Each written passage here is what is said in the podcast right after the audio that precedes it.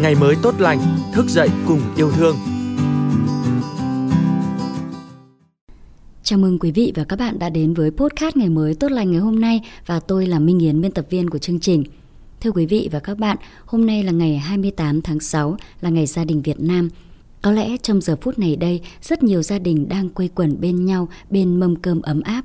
Mâm cơm gia đình với những món ăn của bà, của mẹ tự tay Tào Tần nấu có lẽ mãi là một ký ức đẹp theo suốt trong hành trình cuộc đời của mỗi con người.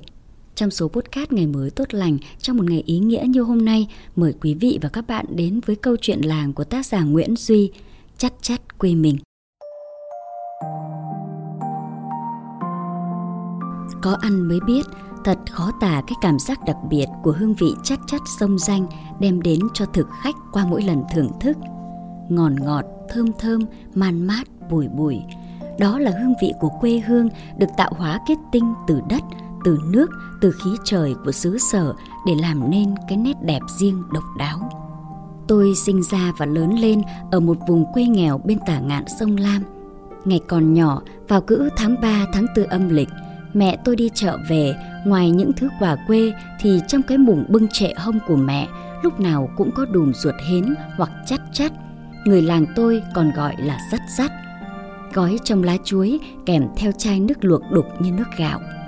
Bữa cơm trưa hôm đó, cả nhà được thưởng thức món canh hến nấu với cà dừa, một loại quả cà to mà bây giờ mỗi lần nhắc đến tôi vẫn còn cảm nhận được cái hương vị độc đáo của nó. Nhớ cơm canh hến quê nhà, chưa hè mẹ nấu đậm đà hồn quê. Rồi tôi thành con rể đất sông danh, quê vợ ở làng Lệ Sơn bên bờ nam dòng sông Huyền Thoại. Mỗi lần nghỉ hè về quê lại được mẹ vợ đãi rể quý, món ăn chế biến từ con vật nhỏ li ti đã trở thành đặc sản của quê mình, chắc chắc. Hàng năm, vào khoảng cuối tháng 2 đầu tháng 3 âm lịch, sau những cơn mưa rông, nước ngọt đầu nguồn đổ về đến quãng sông thuộc các xã Phú Hóa, Cảnh Hóa, Văn Hóa. Dòng nước ấy hòa trộn vào làn nước lợ từ dưới cửa biển dâng lên. Nhà văn Nguyễn Quang Vinh trong một bài viết đã mô tả cuộc tơ duyên ấy của đất trời sông nước. Khi trời xe lạnh, không gian khoáng đạt, hai làn nước trai tráng và nữ nhi ấy chảy òa vào nhau – tan trong nhau, nồng nhiệt trong nhau như một cuộc hoan lạc vĩ đại của dòng sông, để rồi sinh ra hàng triệu, hàng triệu những sợi tơ bé nhỏ, trong suốt, răng rít dưới đáy sông như là sự thai nghén tự nhiên sau cuộc tình hai làn nước.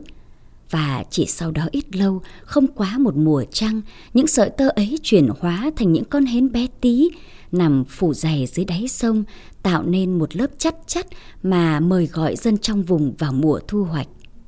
Còn nhớ những sáng hè hiếm hoi được về quê, khi mặt trời bắt đầu ló ngọn tre trước ngõ, đã thấy mẹ vợ tôi đi chợ về, rồi chắt chắt chịu nặng bên hông.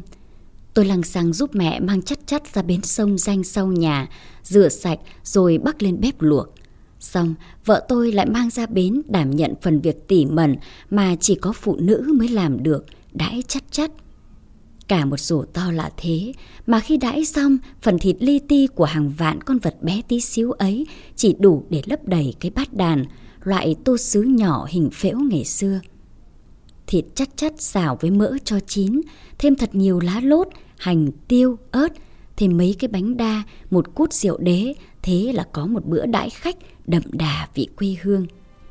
Canh chắc chắt nấu với rau muống, rau rền thái nhỏ, hoặc với mít non là những món ăn dân dã khó quên. Chưa hè nóng nực, húp bát canh thấy lòng sảng khoái bởi cái vị ngọt, thơm mát của nó như lan tỏa khắp cơ thể. Mỗi lần hiếm hoi về quê, tôi chẳng ao ước gì hơn là được xuống sông danh ngục mình trong làn nước mát và ăn chất chất. Mẹ vợ tôi giờ đã thành người thiên cổ. Món ngon ấy bây giờ trao lại cho chị vợ lấy chồng ở bên Đức Hóa cũng nấu ngon không kém gì người mẹ quá cố của mình.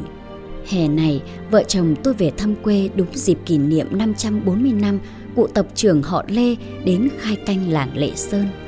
Tan lễ, ghé thăm nhà mẹ Minh tình cờ được thưởng thức món chắc chắc quê nhà.